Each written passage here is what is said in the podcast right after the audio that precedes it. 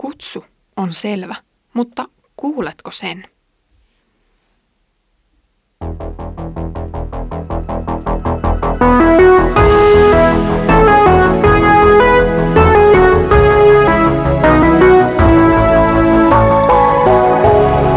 Kirjoitusten pauloissa. Lämmin tervehdys Kirjoitusten pauloissa Raamattu podcastista. Minä olen Iida Halme kansanlähetysopistolta ja luen kanssasi Sakarian kirjaa. Edellisellä kerralla jännitimme yhdessä Sakarian aikalaisten kanssa uuden aikakauden kynnyksellä, että mihin Jumalan kutsu meitä johtaa. Uusi on pelottavaa, mutta myös uraa luovaa. Tällä kerralla ollaan koko uskonelämän ja raamatun ytimessä, kun puhutaan ihmisen yhteydestä luojansa – Luen nyt ensimmäisestä luvusta jakeet 2-6. Herra on ankarasti vihastunut teidän isinne. Julista siis kansalle nämä Herran Sebautin sanat. Palatkaa minun luokseni, niin minä palaan teidän luoksenne, sanoo Herra Sebaut. Älkää tehkö niin kuin isänne. Aikaisemmat profeetat julistivat heille, näin sanoo Herra Sebaut. Palatkaa vääriltä teiltänne ja lakatkaa tekemästä pahaa.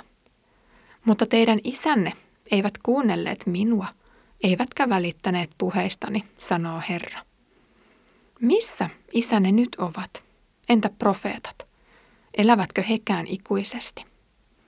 Mutta minun sanani ja käskyni, jotka minä annoin palvelijoitteni profeettojen julistaa, ovat kaikki käynyt toteen teidän isienne kohdalla. He tutkivat itseään ja myönsivät. Niin kuin Herra Sebaot oli sanonut tekevänsä meille pahojen töittemme ja syntienne vuoksi, niin hän on myös tehnyt. Sakarian tähtäyspisteessä oli jokaisen israelilaisen sisin. Siinä, missä hänen aikalaisensa Hakkai pyrki hartiavoimin kannustamaan kansaa rakentamaan uutterasti temppeliä, Sakaria kantoi huolta israelilaisten sisäisestä elämästä. Pelkät ulkoiset teot Jumalan valtakunnan hyväksi eivät riitä.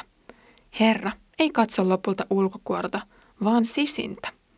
Joskin hän toimii nimenomaan ajassa ja paikassa, usein ihmisten ja materiaalin kautta. Muodollisuuden tulee kuitenkin palvella sisäistä todellisuutta, eikä se siksi ole itseisarvo. Nyt Sakaria esittää selvän kutsun hengelliseen uudistumiseen – Hengellisen elämän ydin ja lähtökohta on siinä, että ihmisellä on yhteys luojansa.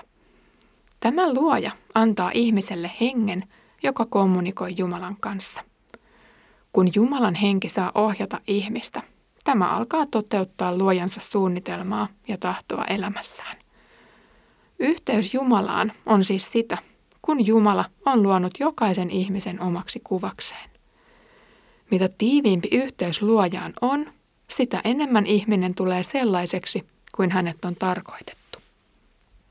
Rakkaus, Jumalan tahdon noudattaminen ja omien lahjojen tunnistaminen ja hyödyntäminen lähimmäisen parhaaksi puhkeavat silloin kukkaan. Herran läsnäolossa paistattelu antaa riutuvalle hahmolle ja jopa kuolleelle luille elämän. Siksi Herra sanoo nyt lyhyesti ja ytimekkäästi, palatkaa minun luokseni. Jumalan yhteyteen palaaminen näkyy Sakarian teologiassa ikään kuin itsestäänselvänä seurauksena pakkosiirrosta palaamiselle.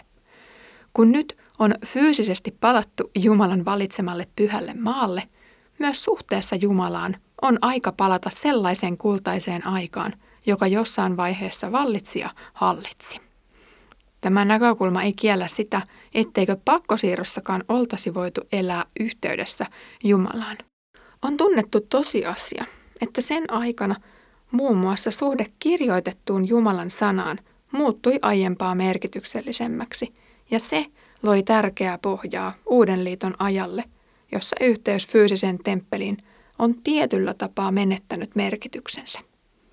Uuden temppelin myötä esitetään kutsu palata uskomaan kaikkeen siihen, mitä uhrit antavat. Jumala on luvannut unohtaa kansansa synnit – kun se turvaa hänen ilmoittamaansa pelastusvälineistöön.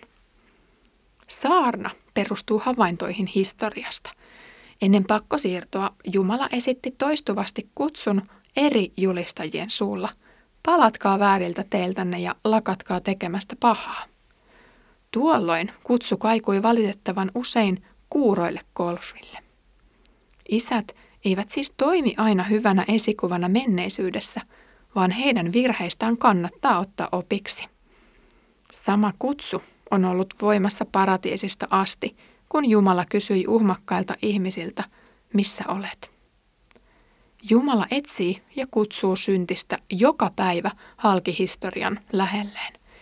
Niin surkeasti ei ole voinut mennä elämässä, etteikö paluun mahdollisuutta olisi. Kutsu on voimassa jokaisen kohdalla hänen elinaikansa ajan, jonka jälkeen kutsuun ei enää voi vastata. Joka päivä on siis ajankohtaista kuunnella tätä kutsua ja oikoa elämäänsä sen suuntaisesti. Sakaria viittaa menneiden sukupolvien ja jopa profeettojen kohtaloon kysymällä, missä he nyt ovat. Itseriittoisuus ei ole kantanut ketään yli kuoleman kuilun, mutta on yksi, joka säilyy. Minun sanani ja käskyni, jotka minä annoin, ovat käyneet kaikki toteen.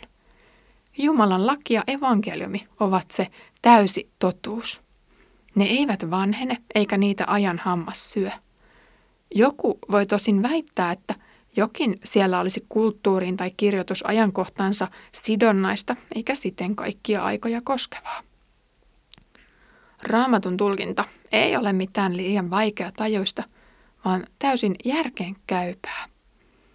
Väittäisin, että hän, joka tahtoo sitä nöyrästi pyhän hengen ääntä kuunnellen lukea, tajuaa kyllä, mistä siinä on kysymys.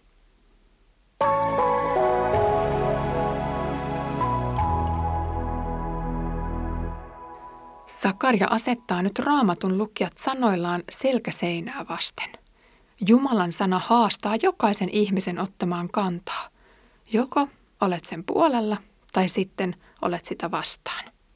Se, joka hyväksyy Jumalan ilmoituksen, vastaa Jumalan esittämään kutsuun myönteisesti. Toisin sanoen, hän palaa Jumalan luokse ja niin lupaus käy hänen kohdallaan toteen. Niin, minä palaan teidän luoksenne. Olisi kamalan helppoa tukkia korvansa Jumalan lailta ja jatkaa elämänsä niin kuin ennenkin. Historian ohella Jumalan sana kuitenkin osoittaa, ettei se valinta ole pitkällä tähtäimellä kannattava. Mikään muu ei tässä maailmassa kestä kuin Jumalan elävä sana. Ja se voi kerran herättää henkiin ja uuteen elämään jo maahankin maatuneet. Kiitos kun olit kuulolla tänään kirjoitusten pauloissa podcastissa. Luimme siitä, millaista on uuden alku ja mihin Jumala meitä kutsuu. Ensi kerralla puhutaan sitten kutsusta Jumalan yhteyteen. Mutta siihen asti Herramme Jeesuksen Kristuksen armo, Isän Jumalan rakkaus ja Pyhän Hengen osallisuus olkoon meidän kaikkien kanssa.